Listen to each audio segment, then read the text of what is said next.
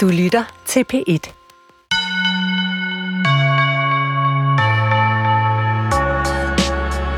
Dy Plambæk, ud over at være øh, skønlitterær forfatter, så underviser du også en gang imellem på højskoler og gymnasier, sådan nogle ting, øh, i at skrive øh, fiktion. Ja. Altså skrive skønlitterært. Og en af dine øvelser, ved jeg, går ud på, at du får kursisterne til at skrive som den ungarske forfatter Agota Kristoff. Ja. Hvad er det for en øvelse? Hvad går den ud på? Jamen altså, Gota Kristoff er jo sådan for mig sådan et forbedelig, fordi at hun ligesom øhm, kan skrive så præcist. Og når jeg siger det, så lyder det meget enkelt at skrive noget præcist, og det er faktisk øh, det sværeste, som man kan forestille sig. Øhm, det ved jeg jo også selv som forfatter, det der arbejde med ligesom at få skrevet det, som øh, jeg kalder for sande sætninger. Og nu har vi begge to, både hendes øh, roman i går, men også hendes øh, trilogi, Det store stilehæfte og beviset af den tredje løgn liggende her foran os. Og det er faktisk tit fra det store stilehæfte, at jeg ligesom tager øh, faktisk bare et uddrag. Øhm, også fordi det, er ganske, det kan også være ganske vanskeligt, det her med at forklare, øh, hvad vil det sige at skrive noget præcist. Øhm, og det er Gata, eller Agota Kristoff simpelthen så, så dygtig til. Så, øhm, så det jeg ligesom gør, det er ligesom, at jeg tager et uddrag fra det her det store stilehæfte, og så øhm, beder jeg kursisterne om at prøve at skrive ligesom hende. Altså de må kun skrive sande sætninger. Altså de må kun skrive præcise, øh, enkle øh, sætninger. Og det er ret svært. Men hvad vil det sige at skrive øh, præcis? Altså, vi skal nok vende tilbage til romanen, vi skal tale om i dag, den der hedder I går, og, og hele forfatterskabet mm. og hende og sådan noget. Men prøv lige at forklare, når du siger skrive præcist, mener du så, øh, det ramme det præcise ord for en følelse, eller er det at beskrive en genstand, så læseren kan se den for sig præcist, eller hvad mener du med præcist? Ja, altså det, det er faktisk begge dele. Altså det er for eksempel, hvis man for eksempel skriver, det er et smukt vejr, det er ikke særlig præcist. Fordi hvad er ordet smukt? Øh, betydning af smuk kan være fuldstændig anderledes for dig, Nana, end den er for mig, når man tænker på et smukt vejr. Det er to meget forskellige billeder, som vi får inde i vores hoved. Hvordan beskriver man et smukt vejr præcist? Øh, for den fortæller, der nu er i den roman, fordi det kan jo kun være øh, præcist eller og smukt for, for den fortæller. Øhm, og, det, og det er ligesom det, øhm, som øvelsen sådan set går ud på, og det med, når jeg siger at skrive noget præcist, så handler det om, øh, hvordan får jeg sagt det, jeg gerne vil, så den anden også forstår det. Ikke? Altså sådan faktisk øh, ned til noget så banalt. Så det er nærmest sådan en slags øh, informationsoverførsel, altså man, man skriver det meget nøgternt. Er det sådan, det skal forstås præcist? Øhm, ja, altså det, det, det kan sagtens være nøgternt. Altså det gør øh, Christoph jo rigtig meget. Ikke? Altså det er jo ligesom den stil, som hun bruger, som jo også er øh, fremragende, synes jeg, fordi den også, den nøgterne stil kan, og man tror måske det modsatte, men den kan faktisk øh, fører endnu mere ind i et stort univers, synes jeg, og et stort indre univers, fordi det netop står så nøgternt og, og roligt teksten, ikke? at det ikke er skrevet frem med store, øh, tunge billeder og svungen poesi, men at det ligesom står sådan helt rent. Det gør måske faktisk øh, endnu mere ondt øh, så at læse om noget... Øh, i hendes tilfælde der kan det jo for eksempel være om flygtningens vilkår, eller sådan. Der, der er noget ved den der nøgterne stil, der faktisk rækker langt ind bagved, synes jeg, øh, og som hun gør sig forbindeligt. Øh, så ja, altså det, det, det, det kan være nøgternt, men det kan også bare være nogle sætninger, altså sådan fra A til B. Ikke? Og, mm. det, og det kan lyde så utrolig banalt, når jeg siger det, men det er faktisk noget, som, som nogen, og særligt de quizzister, som jeg måske også har, har, har svært ved, også fordi, at man måske, mm, særligt når man starter med at skrive, men måske også når man bliver ved med at skrive, har sådan en idé om, at øh, litteratur, det er sådan lidt øh, kryptisk. Og det er sådan lidt noget mærkeligt noget, som sådan foregår i et eller andet underligt rum. Øhm, tit øh, øh, holder quizisterne også sådan oplysninger tilbage. Ikke? Det er også sådan en meget øh, almindelig ting at komme til at gøre, når man starter med at skrive. Så vil man ikke rigtig fortælle, hvad det handler om, fordi så bliver det sådan lidt mystisk. Øh, og der går Agota Kristoff jo fuldstændig mod det, og, og skriver, vi gik hen til bedstemor. Altså, det er jo ligesom de der sætninger, ikke? Apropos det store stilehæfte, ikke? Eller, jeg vågnede en tidlig morgen. Badam, badam, ikke? Altså, og så der ud af. Og det kan lytterne øh, sådan få, få en klar opfattelse af øh, nu her, hvor vi, vi kaster os ned i øh, en af, af de bøger, der er kommet nu på dansk, altså den roman fra 1995, der hedder I går, og som du, øh, Dyplan Plambæk, har skrevet øh, efterord til. Det er sådan, at... Øh, hvis man får lyst til at læse Agota Christophs forfatterskab, så er det ikke et, der tager voldsomt lang tid at læse. Altså hun har skrevet øh, den romantrilogi, du nævnte før, altså Det store stilhæfte, Beviset og Den tredje løgn. Øh, de har været på dansk i en, i en årrække. Dem skrev hun ja. i slutningen af 80'erne, og, og i starten af 90'erne kom den sidste. Øh, så er der den her roman i går, øh, en lille bitte roman, som altså er kommet nu på dansk. Den er fra 95, og så er der den erindringsbog, øh, hun skriver, sådan en slags lille selvbiografi, der hedder Analfabeten, øh, og den kom i 2004, øh, og den kom på dansk øh, sidste år. Øh, Karoline Albertine Miner havde oversat øh, den. Øh, så det er, et, det er et ret lille forfatterskab, mm. øh, men det har meget stor betydning forstår man for mange forfattere, også mange danske forfattere, altså Naja Marie Eit har, har øh, mm. ligesom bekendt sig til det. Øh, Jonas Bengtsson har skrevet forord til, til noget af det. Du har så skrevet efterord her. Øhm, hvis vi prøver at sætte lidt ord på hende, altså hun er født i Ungarn i 35. Ja. Flygter som 21-årig til øh, Schweiz, altså øh, Ungarn blev besat af, af Sovjet. Øh, der kommer en opstand, hun flygter i 56 med sin mand og deres lille barn øh, bærende på altså barnet og en, en taske med bøger, ordbøger. Mm. Øh, bosætter sig i øh, Schweiz, arbejder på en urfabrik ja. i flere år, og øh, bliver skilt, begynder at skrive, men ikke på ungarsk, men på det nye sprog, nemlig fransk. Ja som hun har øh, et, øh, et meget blandet forhold til. Hun kalder det et fjendesprog ja. på en eller anden måde. Øh, debuterer sent, altså debuterer efter hun er fyldt 50, øh, får en, en række priser og dør så i 2011 øh, stadig bosat øh, i Schweiz. Hvad for nogle ord vil du mere sætte på hende som, som forfatter? Jo, men det, jeg hæfter mig jo ved det, du siger med, at, øhm, at betydningen af et forfatterskab ikke har at gøre med omfang, faktisk, men måske mere har at gøre med det, som vi også snakkede om før, præcision. Fordi jeg, jeg tror, at hun, øhm, i hvert fald for mig, men også for mange andre forfattere, som du nævner, øhm, simpelthen har været en lærermester. Altså sådan har jeg det lidt med hende, at, hun, at jeg virkelig har lært noget af hende, og lært noget af at læse hendes bøger. Jeg har både lært noget om øh, flygtningens vilkår, og, og jeg synes, hun har skrevet nogle af de bøger i europæisk øh, litteraturhistorie, der bedst beskriver, øh, hvordan det er at leve i eksil, for eksempel, hvordan det er at være flygtning, øh, flygtningens vilkår, øh, hvilke traumatiske øh, hændelser og bearbejdelser, man ligesom gennemgår. Men udover det, så har hun også gjort det i et sprog, der er så særligt for hende, øhm, og i en stil, som er øh, så særlig, at man, at man ikke er i tvivl. Altså, du er aldrig i tvivl, når du læser de her bøger, at de ligesom er skrevet af hende. Og det der med ligesom at finde sin egen stemme, det er jo faktisk det arbejde, som man går i gang med som forfatter, når man ligesom vil i gang med et forfatterskab. Det ved man ikke selv, men det går op for en undervejs, at det faktisk er det, det handler om. Øhm, og den stemme er både sådan en overordnet stemme, der er hele ens forfatterskab, der gør, at man kan pege og sige, om den her bog er skrevet af Christoph, eller den er skrevet af Duplanbæk, den her. Men det er også en stemme, som skal manifestere sig for hver bog, man går i gang med. Altså, hvad er den her bogs stemme? Øhm, og der synes jeg, at hun, og apropos det der med, at hun jo ligesom fravælger sit modersmål, og så begynder at skrive på fransk, også bliver en måde ligesom at tilegne sig et nyt sprog, men også en ny stemme på i verden. Altså at genopfinde sin egen stemme, og genopfinde sin position i verden, øh, synes jeg er enormt inspirerende. Og for mig så har særligt det der med stemme, altså hvordan finder man sin egen stemme øh, øh, som forfatter, det, det har været noget af det, som hun sådan har hjulpet mig med. Og det er også noget af det, der bliver tematiseret i dagens roman faktisk, med ja. hovedpersonen, der, der skriver. Øh, lad os prøve at blive lidt mere konkrete. Øh, altså en lille bitte roman, i går hedder den nu så kommet på dansk. Ja. Øh, jeg har fået indspillet øh, nogle passager fra begyndelsen. T- øh, fortælleren hedder øh, Tobias Horvat. Han er flygtet til et nyt land, og her kalder han sig Sandor Lester. Ja. Øh, og han øh, håber ikke, at nogen genkender ham fra, fra den her fortid. Den skal vi nok komme ind på.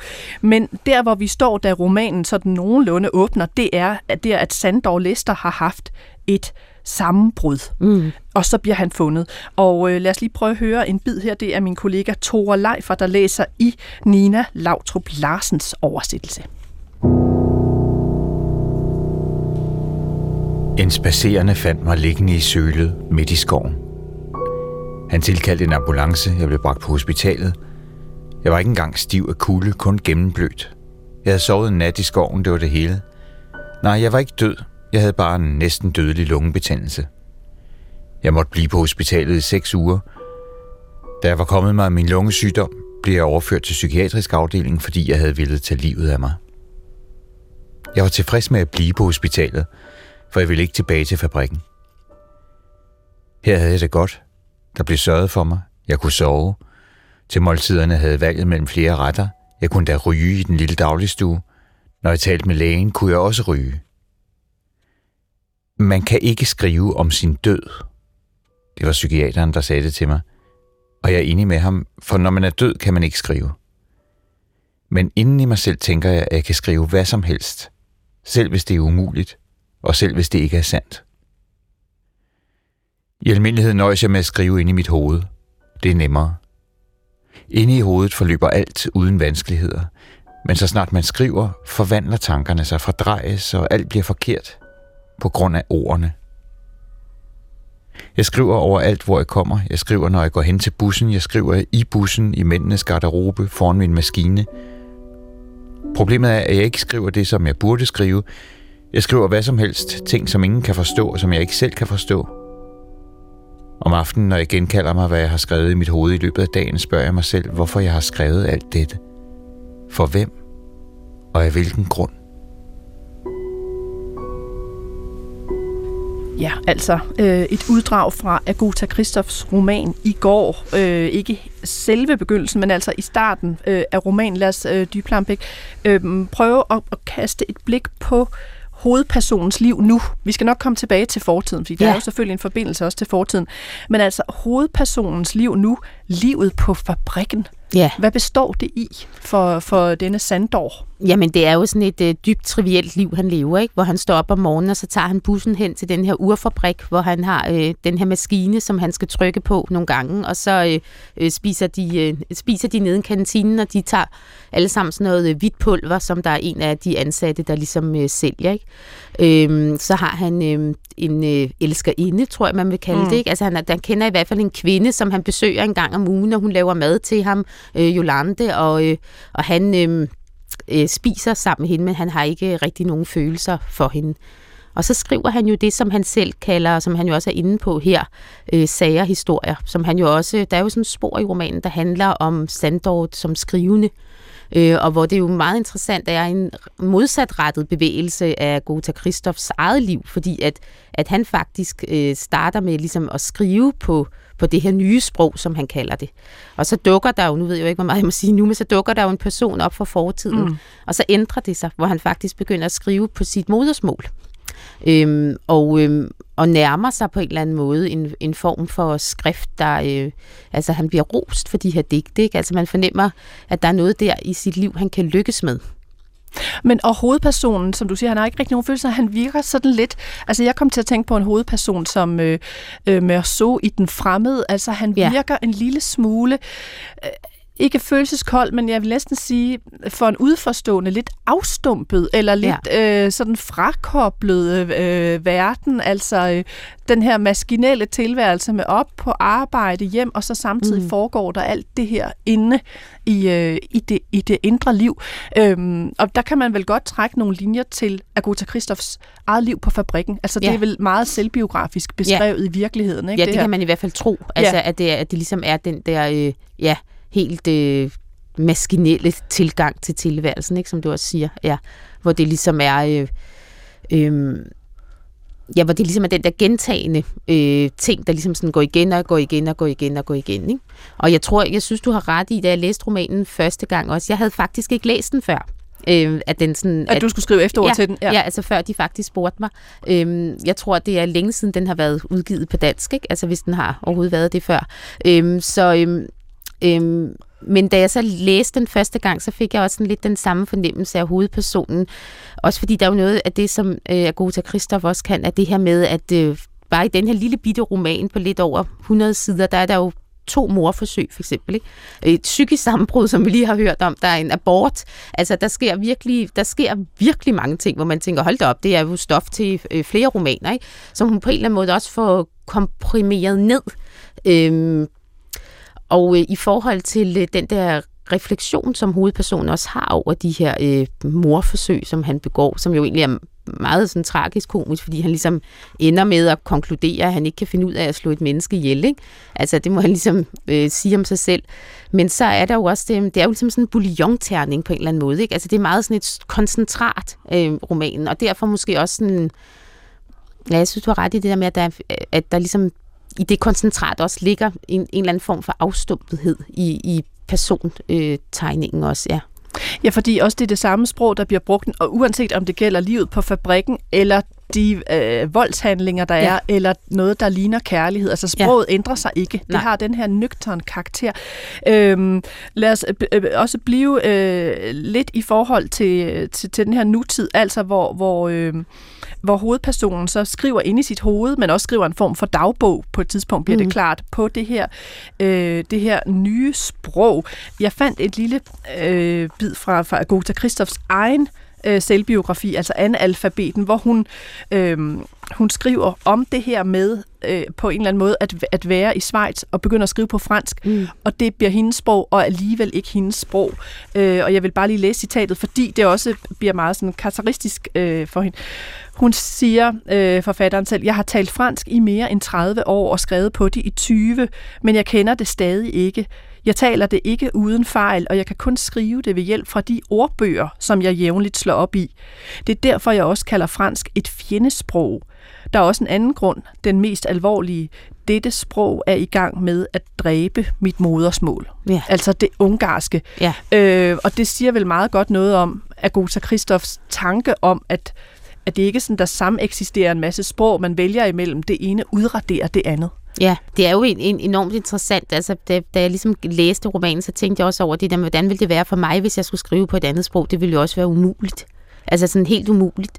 Og man oplever det, eller nu siger jeg mand, men jeg har jo oplevet det i forhold til oversættelser også. Ikke? Altså når ens øhm, romaner på dansk bliver oversat til et andet sprog, øhm, så opstår der jo, og det skal der jo også gøre, en eller anden form for gendækning. Altså det er jo det, som man som forfatter, jeg kan huske første gang, at jeg skulle læse en oversættelse, og jeg tænkte, det er jo en helt anden bog. Og det er jo ikke, fordi der står noget andet, end det, jeg har skrevet, men det står på et andet sprog, og i den, i den oversættelse transformeres historien også. Øhm, og det gør jo, at man, øh, at man på en eller anden måde kommer ind i, i et andet sprog. Så jeg, så jeg forstår godt hendes øh, frustration over ligesom det der med at skulle, øh, skulle tilvælge et andet sprog, ikke? og at hendes modersmål, som jo man kender så meget i hovedet. Altså, øh, Sander har også det der med alt det, han skriver i hovedet, mm. ikke? Og alt det, han skriver på papiret. Og modersmålet, det sidder jo i kroppen, og det sidder i hovedet, og der leder man ikke. Nogle gange kan man godt lede lidt efter et ord, ikke, hvis man er lidt træt. Men det, det gør man jo ikke på samme måde, som når man skal oversætte til et andet sprog i ens. Så jeg forstår sagtens det der med, at de to sprog ikke, sådan lyder det på hende, de kan ikke stå side om side, vel? Det ene griber ind i det andet og nedbryder det andet, ikke? Øhm, og, øhm, og at det også jo er en del af hendes identitet. Altså det er jo et kæmpe identitetstab, og det er jo meget det, som hendes romaner også i går handler om. Det handler om den her tab af identitet, tab af stemme. Hvordan er man et menneske? Hvordan siger man noget i et land, som man ikke kender, og hvor man ikke kender konteksten? Er det sådan, vi skal forstå Sanders situation her i starten, altså at det her sammenbrud, han har, da romanen ligesom åbner, at det er reaktionen på at flygte, fordi der bliver beskrevet, at han, han færdes jo sammen med de her andre flygtninge i det nye land, yeah. øh, og, og nogle af dem rejser væk, men der er enormt mange selvmord blandt yeah. øh, de, der lever som fremmede i det her nye land. Yeah. Altså det bliver, der bliver øh, sådan lidt lakonisk skrevet på et tidspunkt, at de går til begravelser hele tiden, yeah. fordi yeah. de begår selvmord hele tiden. Altså er det sådan, man skal forstå situationen i starten med det her sammenbrud? Jamen, det, det, det tænker jeg. Altså, at det er et udslag af hans, og han siger det jo også selv, at han havde det godt på det der hospital, ikke? Han vil ikke tilbage til den der fabrik, at der er sådan en eller anden form for noget udslættende ved fabrikken, ikke? som jo så skifter karakter, fordi at den her person fra fortiden jo dukker op. Men, øhm, men at der også er noget i den der øh, rytme, som er nedbrydende, apropos hvad der ligesom er nedbrydende for liv, ikke? at det ene sprog nedbryder det andet, men at den her gentagende maskinelle tilgang til tilværelsen også ligesom nedbryder ham fuldstændig, og så giver det her sammenbrud, som jo faktisk øh, også bliver starten på noget. Ikke? Altså man kan sige, at han er brudt sammen, men derudaf blomstrer der jo også noget op øh, i hans tilværelse. Ikke? Han vender godt nok tilbage til den her fabrik, men der begynder jo at ske nogle skred i hans liv. Øhm, ja, fordi der dukker en person op fra fortiden, ja. øh, som bliver kaldt Line i romanen, ja. hvis fra Caroline. Hvem, hvem er hun?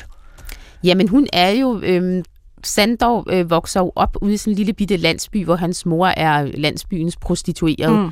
øh, og der kommer mænd til hende om aftenen. Det skal vi høre et stykke af lige om lidt. Ja, ja, ja. og så begynder han jo i skole, øhm, og det gør han, fordi at den ene af de her mænd, der kommer, øhm, ligesom får ham ind i den her skole. Han er læreren i den her skole. Og på, og på en af de første skoledage, der opdager han så Line, som han kalder hende, som sidder der på første række i klassen, og som faktisk er den her lærers barn. Øhm, og, øhm, og han bliver sådan meget forelsket i hende. Det minder jo om sådan en meget klassisk historie, som man kender, ikke? Og det der med, at, at, øh, at man kommer ind i skolegården, og så ser man en eller anden, og så bliver man forelsket. Ikke? Øhm, og det bliver han så ligesom også i hende. Og så er det jo, at der ligesom sker den her flugt, altså han flygter øh, fra sit liv. Øhm, og øhm, ser han jo så ikke i rigtig, rigtig mange år. Så dukker hun en dag op i bussen på vej til fabrikken og skal... Altså i det her nye land? Simpelthen. I det her nye land, mm. og skal også arbejde på den her fabrik i det her nye land. Øh, fordi hendes mand har fået et stipendium. Så hun er faktisk ikke flygtning i den forstand, som han er. Fordi at de, de skal ligesom tilbage igen. Ikke? De har en plan, de skal være der. Manden skal et eller andet, så skal hun tilbage. Og mens at manden ligesom laver det her, øh, han nu skal, så skal hun øh, arbejde på den her fabrik. Men hun dukker jo ligesom op og sætter skred i en, i en masse ting for, øh, øh, for Sandor. Og at den her fortid ligesom ja, bliver, bliver en del af, af nutiden. Lad os prøve at høre endnu et uh, stykke fra romanen, hvor han, uh, Sander, som altså i virkeligheden hedder Tobias Horvat, men han, han begynder at fortælle, det vil han jo ikke fortælle lægerne, sådan, hvad, hvad er min baggrund og så videre, men det fortæller han jo på en måde ja. læseren, uh, og man kan også forestille sig, at det måske er i virkeligheden noget, han skriver, og som handler om uh, det her oprindelsesland, han kommer fra, og hvordan livet var uh, der. Mm. Og, og igen er det min uh, kollega Tore, der læser de næste 3-4 minutter.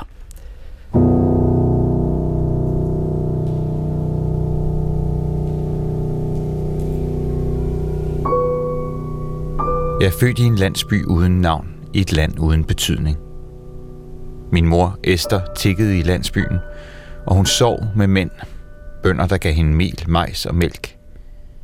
På markerne og i haverne stjal hun frugt og grøntsager, en gang mellem ovenkøbet en kylling eller en ung and på en gårdsplads. Når bønderne slagtede en gris, blev de dårligste stykker gemt til min mor, indvoldene og hvad ved jeg, alt det som folk i landsbyen ikke havde lyst til at spise. Til os var alt godt nok. Min mor var tyven, tiggersken og luderen i landsbyen. Jeg sad foran huset, jeg legede med lerjorden, jeg æltede den, og jeg formede kæmpestore fallerser, bryster og baller. Af rødleret modellerede jeg også min mors krop, som jeg begravede mine små fingre i for at bore huller, munden, næsen, øjnene, ørerne, skeden, endetarmsåbningen, navlen. Min mor var fuld af huller, som vores hus, mit tøj og mine sko. Jeg fyldte hullerne i mine sko med mudder. Jeg levede i gården. Når jeg var sulten eller søvnig eller frøs, gik jeg ind i huset. Jeg fandt noget at spise, stegte kartofler, kogt majs, sur mælk, ær til et brød. Og jeg lagde mig til at sove på halmmadrassen ved siden af komfuret. Det meste af tiden var døren til soveværelset åben, for at varmen fra køkkenet kunne brede sig derind. Jeg så og hørte alt, hvad der foregik. Min mor kom ud i køkkenet for at vaske sin rumpe i en spand, tørrede sig med en klud og gik tilbage for at sove. Hun talte næsten ikke til mig, og hun kyssede mig aldrig. Det mest forbløffende er, at jeg forblev ene barn. Jeg spørger stadig mig selv, hvordan min mor har kunne slippe af med sine andre svangerskaber, og hvorfor hun beholdt mig. Måske var jeg hendes første uheld. Der er kun 17 år mellem os. Måske har hun siden lært, hvad der skulle gøres for ikke at blive belemret med unger og alligevel overleve. Jeg kan huske, at hun engang måtte blive i sengen flere dage i træk, og alle kludene var gennemvædet af blod. Jeg bekymrede mig ganske vist ikke om alt dette. Jeg kan endda sige, at jeg har haft en lykkelig barndom, eftersom jeg ikke vidste, at der fandtes andre barndomme. Jeg gik aldrig ned i landsbyen. Vi boede nær ved kirkegården på den sidste vej i landsbyen, i det sidste hus. Jeg var glad for at lege i gården i snavset. Under tiden var himlen klar, men jeg elskede vinden, regnen og skyerne. Regnen fik håret til at klæbe til min pande, til min hals, til mine øjne. Vinden tørrede mit hår, kærtegnede mit ansigt. Trollene, der gemte sig i skyerne, fortalte mig om ukendte lande. Om vinteren var det mere ubehageligt. Jeg holdt også meget af snifnukkene, men jeg blev ikke udenfor ret længe. Jeg havde ikke tøj, der var varmt nok, og jeg kom meget hurtigt til at fryse, især om fødderne. Heldigvis var der altid varmt i køkkenet. Min mor samlede kokasser, nedfaldende grene og affald til at tænde op med. Hun kunne ikke lide at fryse. Nu der kom en mand ud af soveværelset og ind i køkkenet. Han så længe på mig, strøg mig over håret, kyssede mig på panden og trykkede mine hænder mod sine kinder. Jeg kunne ikke lide det. Jeg var bange for ham. Jeg rystede.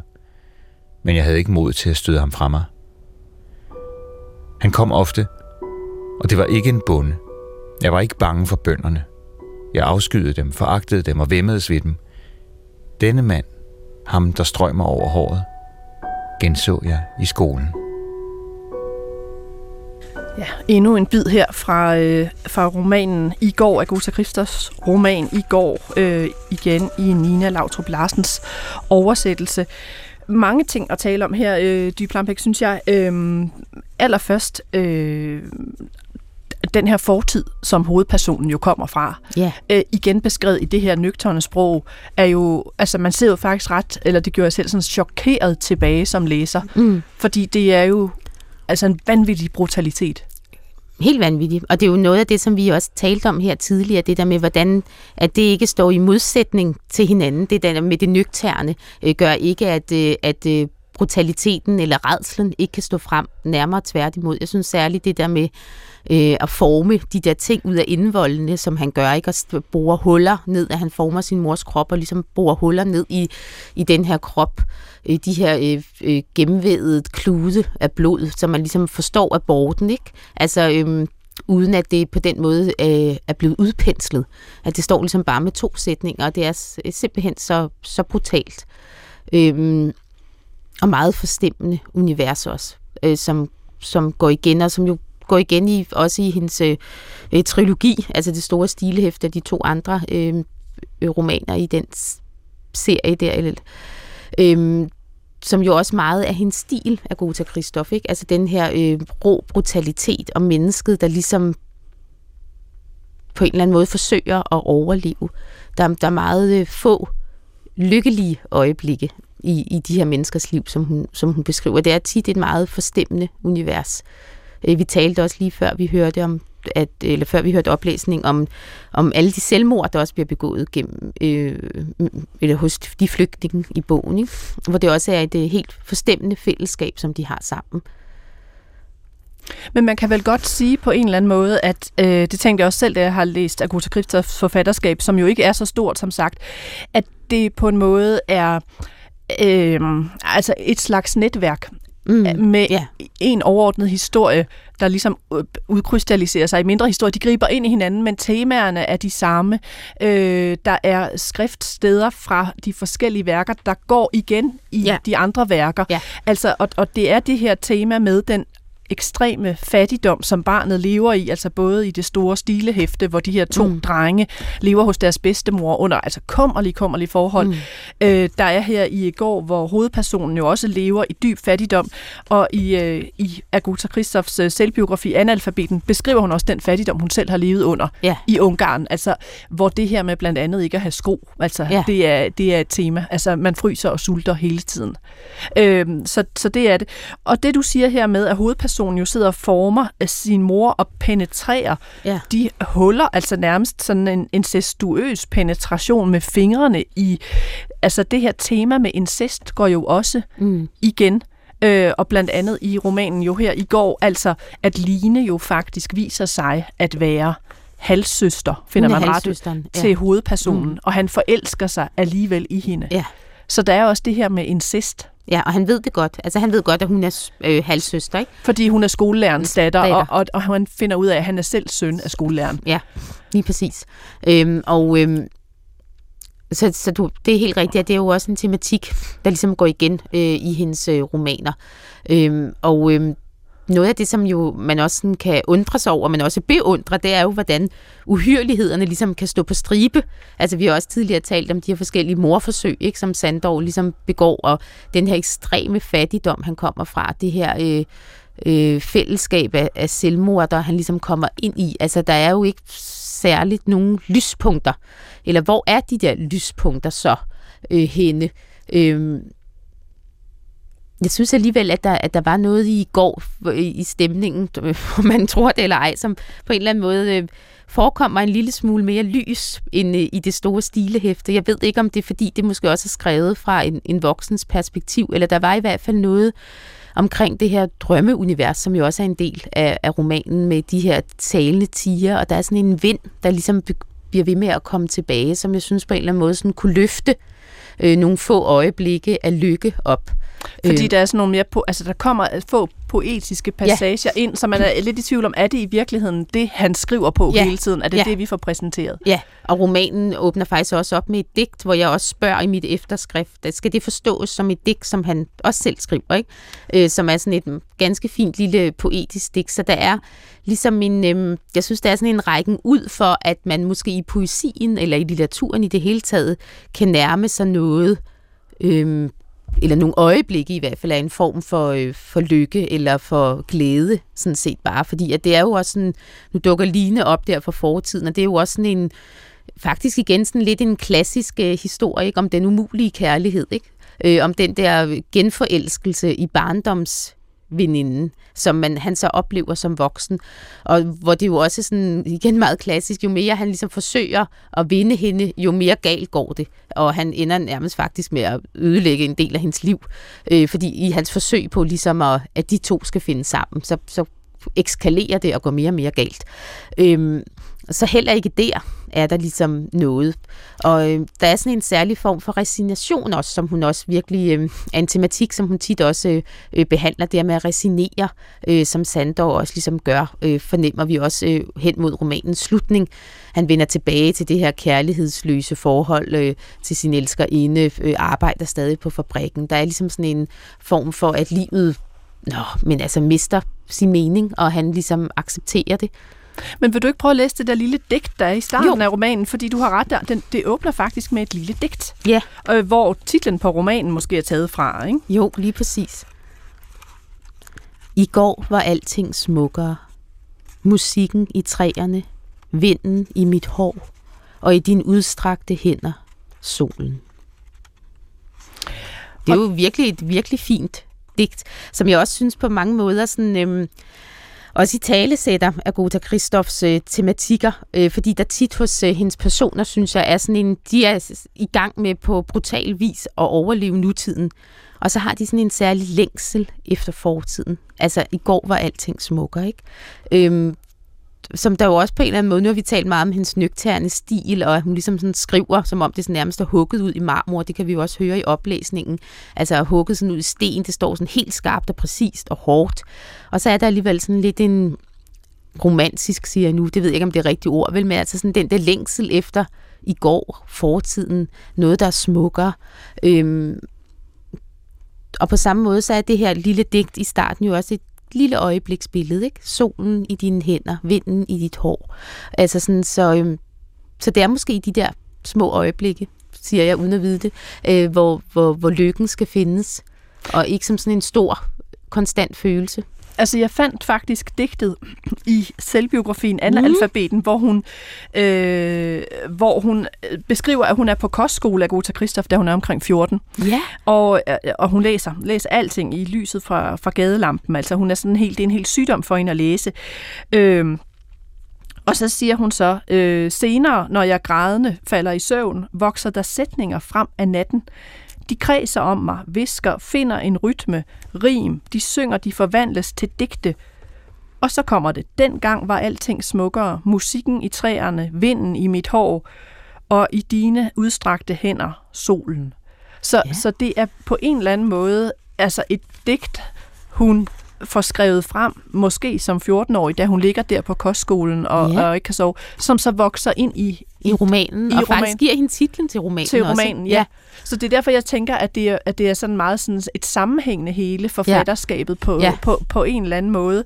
Øhm. Og det har du fuldstændig ret i, på den måde er hun jo en forfatter, der, øh, og det siger jeg ikke negativt, men der skriver den samme historie igen og igen. Altså, der er jo sådan forskellige typer forfatter, ikke? Altså, der, øh, så hun har helt sikkert den her grundtematik, som hun tager op og skriver fra fra forskellige vinkler. Og vil du ikke prøve at sætte lidt ord på, fordi nu har du nævnt et par gange, at der er, jeg synes ikke, vi skal afsløre begge morforsøg, men vi kan godt Ja. afsløre det første, fordi det også er grunden til, Ja, at, øh, at, at øh, Sandor øh, lister, Flygter. Ja, flygter, altså og bliver Sandor lister. Ja. Ja. Altså, hvad er, hvem er det, han prøver at slå ihjel? I, Jamen, øh, det er jo faktisk øh, sin egen far. Fordi det går op for ham, at den mand, som vi hørte Tora læse op om, som kommer der, og som faktisk stryger ham, altså som jo faktisk er mere kærlig, end hans egen mor er, selvom han ikke kan lide det, stryger ham over håret øh, og holder ham lidt på kinderne. Det viser sig faktisk, at øh, skolelæreren er hans far, og han jo så også derfor er halvbror til Line. Øh, det ved øh, Line jo så selvfølgelig ikke, men det går op for Sandor, fordi at faren faktisk øh, prøver at overtale moren til, at han skal gå mere i skole, og vil sende ham væk på en skole øh, i en anden by. Og det vil moren ikke, og det er sådan en samtale, som han overhører.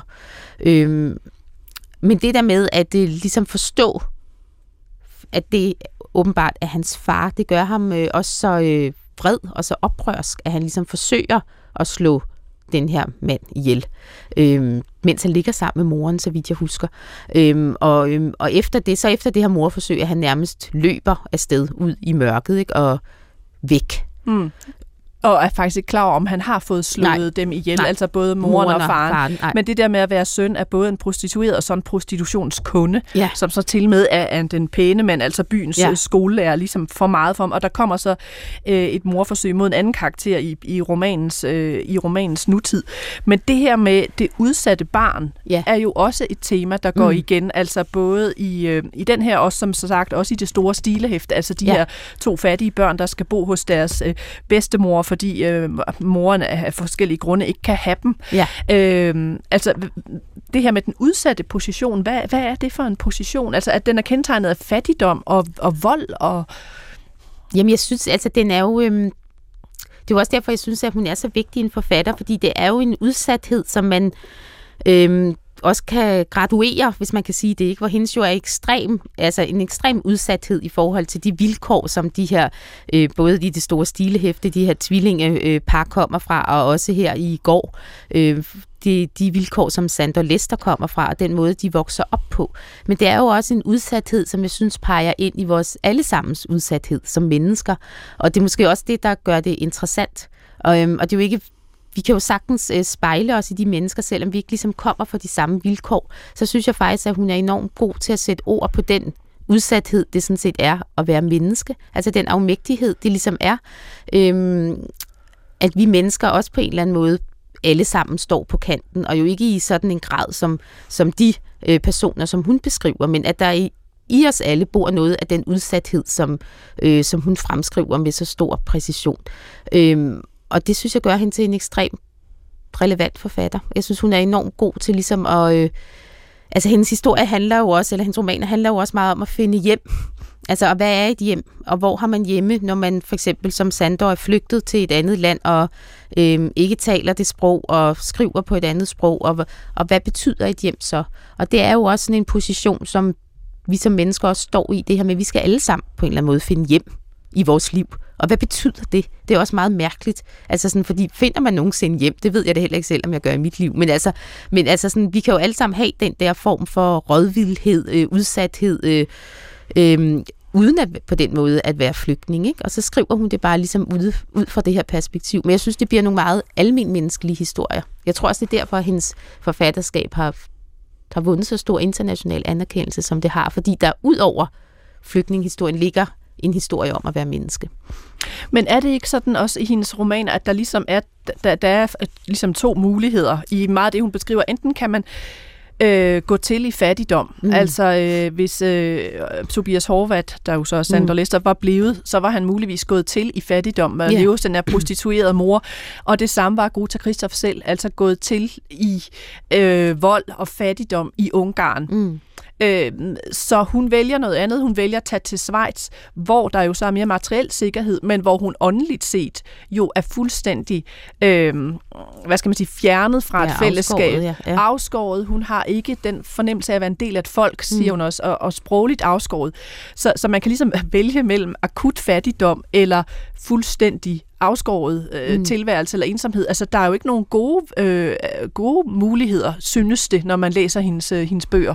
Altså, hvor er den gode position? Ja, men det, men det er jo interessante med hende, synes jeg jo faktisk er, at øh, og også de der øh, øh, tvillingedrenge der i det store stilehæfte, også Sandra Lester, det er jo nogle meget handlekraftige karakterer. Altså, de handler jo utrolig meget, selvom det går dem virkelig dårligt for dem. Altså, så det er jo ikke, og det gør hun jo også selv i sit liv. Hun tager jo sådan et aktivt valg om at flygte mm-hmm. øh, til Schweiz, som du siger, øh, tillærer sig fransk. Altså, hun går ind i kampen, øh, bliver skilt også, altså uden at have noget stort økonomisk, forestiller mig, grundlag. Øh, begynder at skrive, øh, debuterer meget sent. Altså, der er jo masser af valg og handlekraft og vilje i hendes liv, og også i de her øh, personers liv. At det så ikke altid går dem så godt, øhm, det er jo det, det er måske så lidt noget andet, men øh, jeg tror, at særligt den der øh, vilje, og den der vilje til at handle, i den ligger der også måske en frihed. Og vi skal ikke afsløre, hvordan det går med Nej. Sander i, øh, i går, men øh, fordi der sker sådan nogle ting i den her nutid, men, men altså, hvordan hvordan øh, opfatter du romanen? Altså som en, øh, er, altså, er det sådan en beskrivelse af en ulykkelig skæbne? Er det en beskrivelse, at du siger, som af handlekraft? Er det en beskrivelse af, hvad fortiden betyder for nutiden? Eller altså, hvad, hvad, hvordan ser du den her lille roman? Jamen, jeg ser den faktisk sådan lidt på, altså med, for, på, med på forskellige måder, kan man sige. Jeg ser det både som, det er en meget handlekraftig karakter, som er der, og som en mand, der forsøger med de muligheder, han har i sit liv, at gøre noget med dem. Altså sådan, han går jo også i gang med at indrette, Line har jo et barn, og det synes jeg faktisk er, er rørende, så går han i gang med at indrette sådan et barneværelse. Han vil jo faktisk have et skriverum, Altså det var virkelig noget, jeg kunne sætte mig ind i. Han vil faktisk have et skriverum, Sandra Lester, i sin lejlighed. Og det opgiver han for at lave det her barneværelse til Lines barn, når hun skal flytte ind. Som jo er sådan et luftkastel. Men jeg kunne forestille mig, det der med sådan, altså at opgive sit skriverum for et andet barn. Ikke? Altså sådan, det, det var bare for mig utrolig stort som forfatter. Øhm, jeg havde svært ved at forestille mig selv at gøre. Ikke? Så der er jo også en eller anden form for ømhed, der i de små detaljer skrives frem, og også den her øh, vilje og forsøg på at gøre noget med sit liv, som man tænker, man kan gøre, men så kommer livet ligesom og overruler en. Og det, er jo, og det er jo måske det der menneskets kamp med selve livet på baggrund af de vilkår, man ligesom har fået med sig, som er svært. Så jeg synes ikke, at det er historier om sådan håbløse skæbner, og nej, hvor er det synd for dem, når man sådan ligesom sidder tilbage. Der har jeg mere sådan en fornemmelse af, at det, der er bare noget her, som, øh, som forsøgte at bokse med livet, og hvordan faldt det ud. Mm. Øhm, så der er noget, en, en særlig kraft Ja, og det, som du siger, det, sentimentale er fraværende. Altså det er ikke sådan en øh, søbehistorie om, Nej. at den stakkels øh, øh, dreng er en luder, der så... Øh, altså, fordi han er jo også, han prøver jo, som vi snakkede om, selv at, at, at, at slå nogen ihjel. Ja. Det, det er hans valg, og han vælger at flygte, og han vælger... Altså, han foretager sig også noget. Han er ikke bare sådan en lille bold, der bliver skudt rundt i tilværelsen. Nej. Og det samme med de to øh, tvillinger der i det store, stile, øh, det store stilehæfte, de går jo også i gang med at lave sådan en overlevelsesstrategi, ikke? og hærder deres krop. Jeg kan huske, der er sådan nogle scener, hvor de sådan ligesom øh, slår hinanden for at hærde kroppen til det liv, de nu skal leve hos bedstemor. Ikke? Øhm, så der er jo sådan en vilje til livet, og en vilje til at overleve, øhm, som jo også står lidt i kontrast til de mange selvmord, der også er i romanen. Ikke? Øhm. Og det er faktisk også noget, øh, Agota Christoph selv skriver om i den her lille selvbiografi. Altså de her lege øh, med øh, søskende, altså de her mm. forsøg på at hærde sig selv, øh, ja. som er sådan øh, ret voldsomme. Øh, så er der også det her med øh, at bo uden for fællesskabet. Altså ja. der, hvor man kommer fra, det er også genkommende. Altså nu bor, øh, Sander Lister skriver, at han bor jo ligesom øh, ved kirkegården langt væk. Ja. Altså, og der er ofte noget med at bo i, øh, hos Agota Christoffs ved, ved en grænse eller ved en blind vej. Altså at bo som et lille punkt, men hvor man trods alt kan se ind på fællesskabet. Øh, hvad er det for en figur, eller det for en arbejde med stedet på en eller anden måde? Jamen det er jo også, jeg tænker også, det er også sådan lidt en, øhm, forfatterens position. Ikke? Altså det der med netop at kunne stå på, på, på afstand og se ind på fællesskabet. Altså det er jo også lidt det, man gør, som når man skriver og når man er forfatter. Sandor har jo også det her spor med selv at skrive.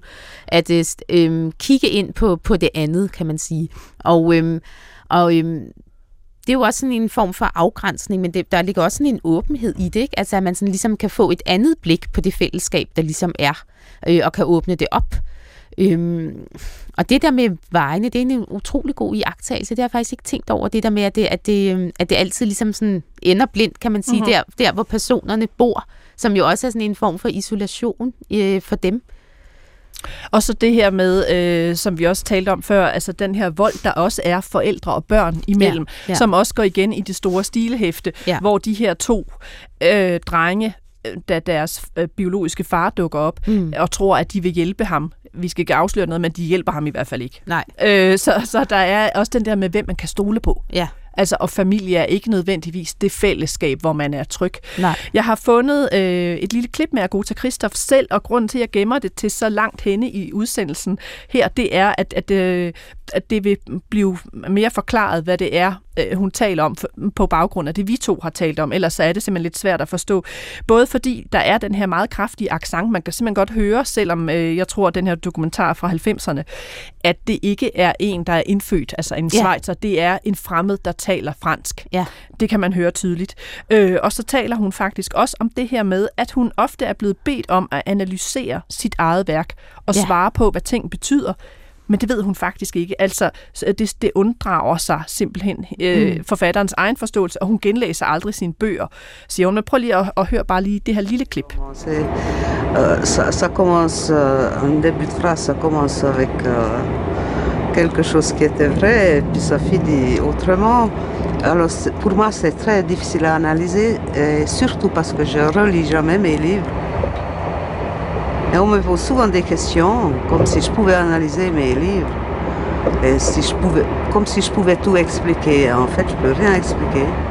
Agota Christoph sidder her i et øh, tog, det er det, man kan høre i baggrunden. Og det, hun siger, det er, at det starter med en sætning. Det kan være en, en eller anden mm. sandhed, en, en sand sætning.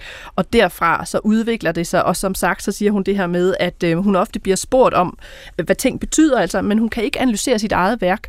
Øh, det kan hun ikke altid svare på, hvad det betyder. Øh, det har hun ikke sådan selv indblik i. Øh, og at, øh, at hun aldrig genlæser sine værker, mm. siger hun også her i, i det her lille klip. Men det, jeg synes også, der er noget i hendes stil, der jo også taler lidt imod det der med, at tingene skulle være symbol for noget andet. Øh, som jo tit er det, som når man går i gymnasiet og folkeskolen, så skal man lede efter budskaber og sym- symboler i, øh, i litteraturen og i tekster. Og øh, jeg tror ikke, at øh, i Agota Christoffs øh, romaner, at det betyder noget andet end det, der står faktisk. Og det er en kæmpe kvalitet, øh, synes jeg, at det peger, teksten peger direkte ud, hvis man kan sige det på den måde. Ikke? Øh, så jeg forstår godt, at hun har svært, hvis hun bliver bedt om, at øh, hvad, hvad, hvad tingene ligesom symboliserer og skulle, og skulle forklare det. Øhm, men det er jo meget interessant, som du siger, det med at, at høre hendes stemme. Jeg tror faktisk, det er første gang, at jeg hører hende tale. Øhm, og øh, at det, den accent, som du, du også sagde før, stadig er så, så tydelig i hendes, øh, i hendes franske, ja. Men det er også som om, fordi jeg har jo siddet og set alt muligt igennem for at finde noget med hende, og det er jo ikke fordi, der er særlig meget med hende. Hun dør i, i 2011, og det er som om, hun, hun når jo at få nogle priser og så videre, mm. men at det først er efter hendes død, at man på en eller anden måde har fået øjnene op for, hvilken øh, blændende forfatter hun er, og det er også som om, hun først har fået øh, sådan et gennembrud i Danmark. Altså jeg ved, hendes ja. store stilhæfte blev sat op som teater, og nu er der så kommet de her to øh, nye mm. bøger. Ikke? Men, men øh, altså er, det, er det sådan, at hun på en eller anden måde har været en litterær perle, vi først har fået øje på sådan lidt for sent, eller... Øh? Ja, altså, jeg, altså, ja, det kan jo sagtens være. Jeg kan jo ligesom kun tale ud fra øh, mig selv. Jeg tror, jeg startede, stiftede bekendtskab med hende faktisk, da jeg gik på forfatterskolen. Det var i 2002. Tror jeg faktisk også, vi blev enten blev jeg sat til det, eller nogen blev sat til at læse noget af hende. Øh, så der var hun i hvert fald i min sfære, øh, og, har, og har jo været det siden, altså de sidste 20 år. Og som jeg jo også startede programmet med at sige, så underviser jeg altid i hende, øh, fordi jeg virkelig synes, man kan lære så meget af hende. Men hun kan jo sagtens være sådan en overset perle, som vi først har fået øje på nu i Danmark, eller i hvert fald på det seneste.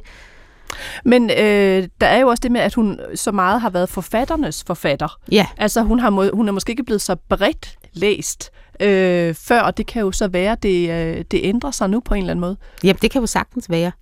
Øhm, og det, det, der er jo måske også, altså jeg synes jo, at hendes stil er fantastisk, men der er jo også noget med, med flygtningens historier, altså hvor man øh, måske også tænker, at øhm, altså vil man gerne ligesom have den store historie, eller sådan, og der er hendes jo fortalt ud fra sådan et meget, øh, og det mener jeg på en positiv måde, men lille perspektiv. Altså der er det jo den her enkelte, eller de her enkeltes øh, historie. Hun går jo ikke ind i... Øh, i øh, store interessekonflikter, eller øh, øh, hvad der ligesom, altså sådan, der, der er jo også et helt øh, stort politisk ting omkring flygtningssituationen, og, og i det hele taget det at være flygtning, som hun jo afstår sig fra, og det er jo de små skæbner på den gode måde, ikke? Hvis man kan sige det. Men er det så også fordi, altså hendes popularitet, kan det også have noget at gøre med det her med, at hun netop rammer tiden, altså i en tid, hvor der er krig i Europa, hvor, mm. hvor vi selv oplever, at folk går i eksil i Danmark fra for eksempel Ukraine, altså at hun på en eller anden måde beskriver nogle, nogle tilstande, som også findes i tiden nu. Ja, det tror jeg, det tror jeg helt sikkert. Og det jo, kunne jo også være interessant at høre. Det er jo, det er jo sådan bemærkelsesværdigt, at det, øh, Gyldendal vælger at udgive romanen øh, i går her i januar, og den er netop kommet. Øh, også, øh, hvem har udgivet analfabeten? Det har øh, Gudkind, den kom ja, Gudkind. Øh, sidste, altså lige her i nytåret. Ja, ikke? ja og de kom nærmest sådan, øh, oven, oven i hinanden. Jeg tror faktisk, den her skulle også være kommet en, lidt, men den er også blevet lidt skudt, måske netop fordi de ikke skulle ligge lige oven i hinanden. Og det er jo interessant, altså det kunne jo også være interessant at høre, hvad, hvad er det, der gør, at øh, at forlagene tænker, åh, oh, nu er det tid til, til, til at gøre det her. Ikke? Og der tror jeg, at du har fuldstændig ret i, at det også handler om den situation, som vi står i nu, hvor vi øh, modtager øh, flere flygtninge fra Ukraine. Der er krig i Europa i det hele taget. Det der med at leve i et eksil, hvad betyder det, at der er en øh, øh fornyet interesse for det? Ja, og det her med tilhørsforhold og sproglige, til, ja, sproglige ja. tilhørsforhold, altså mm. det her med øh, det russiske og det ukrainske, tænker ja. jeg på, ikke? Og hvad der er fjendesprog, og hvad der er, hvad der er eget sprog. Ja. Jeg tænkte, at, at vil du ikke på øh, slutte af med at læse lidt op jo. af faktisk det store stilehæfte, fordi jo. vi laver ud med at tale om, hvad er det for en øvelse, du laver med dine ja. elever? Og øh, det her med, at de skal lære at skrive lidt som Agota Kristoff. Øhm, og og, og hvad vil det sige at lave en sand sætning? Ja. Og der er... Øh, Ja, de har nemlig selv en opskrift. De har selv en opskrift, de ja. her to drenge. Øh, jeg vil ikke gå så meget ind i handlingen, men det handler altså øh, det store stilehæfte blandt andet om de her søskende par, øh, de her tvillinger, de to drenge, som skal bo hos deres øh, bedstemor. Og samtidig skriver de alt, de oplever i det store stilehæfte. Ja. Og der har de altså tanker om, som også er Agota Christoffs egne, om hvad vil det sige at skrive noget sandt. Vil du ikke prøve at læse side 28, og så øh, øh, ned til øh, der til 29 midt på? Hvor, øh, hvor altså der, hvor der står vores nabo. Ja, så ja. hvis du starter med det, der hedder vores undervisning. Ja. Til vores undervisning bruger vi fars ordbog og Bibelen, som vi har fundet på loftet her hos bedstemor. Vi har timer i stavning, stilskrivning, læsning, hovedregning, matematik og hukommelsesøvelser. Vi bruger ordbogen til stavning og til ordforklaringer, men også til at lære nye ord, synonymer og antonymer.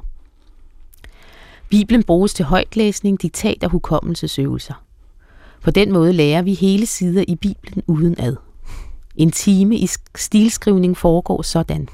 Vi sidder ved køkkenbordet med vores kvadrerede papir – vores blyanter og det store stilhæfte. Vi er alene. Den ene af os siger, stilens emne er ankomsten til bedstemor. Den anden siger, stilens emne er vores arbejde. Vi giver os til at skrive.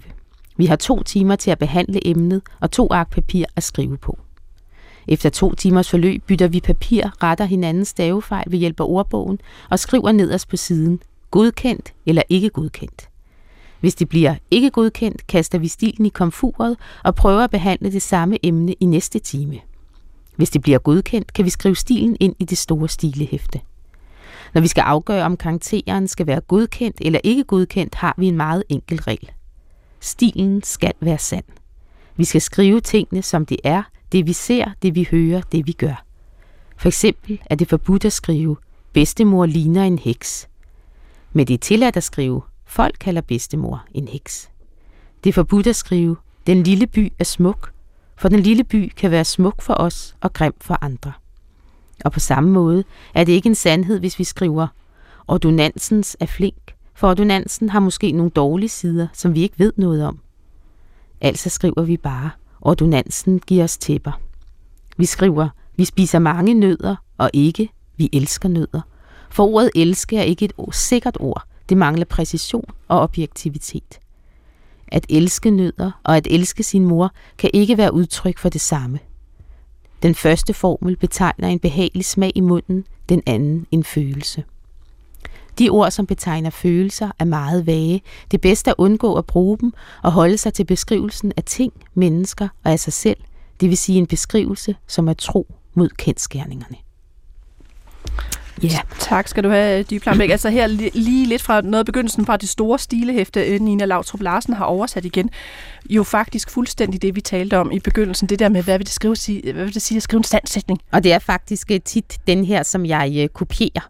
Og så er, og jeg har også brugt de to emner, altså måske ikke ankomsten til bedstemor, men så måske bare ankomsten til og så må øh, kursisten sig selv vælge, hvor det skal være til.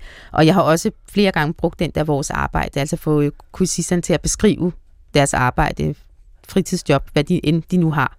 Øhm, og det er jo så præcis en beskrivelse af det her, som vi jo også talte om i, i starten af udsendelsen, det her med, altså det der med at elske nød og elske sin mor, altså det går ikke. Altså det, man kan simpelthen ikke bruge det, det ord altså for det samme. Og, øhm, og det her med ligesom, at, øhm, at øh, bedstemor ligner en heks, ikke? men at folk kalder bedstemor for en heks, er noget helt andet. Det er mere nødagtigt. Ja. Så det er også en slags poetik, øh, at Gud fuldstændig en poetik, skriver her ja. i virkeligheden, ikke? Jo. som rammer ind i de andre romaner også med, hvad vil det skri- sige ja. at skrive sandhed i virkeligheden. Ja. Tror du, hvis vi øh, lavede det her interview om, lad os sige, to år eller tre år, at, at der så ville være et større udsnit af den danske læserskare, der vil være bekendt med Agota Christoffs? Altså er hendes øh, vej på vej op sådan med... med det kan man da håbe. Altså, så nu er der jo i hvert fald grundlag for det, ikke? fordi nu ligger jo hele hendes forfatterskab jo i hvert fald på dansk og i nye oversættelser, ikke? og med forord og efterord, og, så det kan man da, det vil jeg da kun håbe på. Skønlitteratur på P1 er slut for denne gang. Jeg var din vært og hedder Nana Mogensen, og du kan skrive til mig på øh, litteratursnablag.dr.dk litteratursnablag.dr.dk min gæst i dag var forfatter Dy Plambæk, og øh, hun har altså skrevet efterord til Agota Kristoffs lille roman i går, der øh, udkommer senere den her uge på øh, forlaget Gyldendal, og øh, den er oversat af Nina Lautrup Larsen. Så altså i går kommer senere den her uge. Vi talte også om øh, Agota Kristoffs lille selvbiografiske bog, der hedder Analfabeten. Den øh, udkom på forlaget Gudkendt sidste år, og den er øh, på dansk ved Karoline Albertine Miner, og den har forord af Naja Marie Eit. Og så kom vi også ind på øh, Agota Kristoffs roman-trilogi, Det Store Stilehæfte, Beviset og Den Tredje Løgn. De er udkommet på forlaget Rosinante med forord af Jonas T. Bengtsson, og det er også Nina Lautrup Larsen, der har oversat dem. Vi høres ved i øh, næste uge.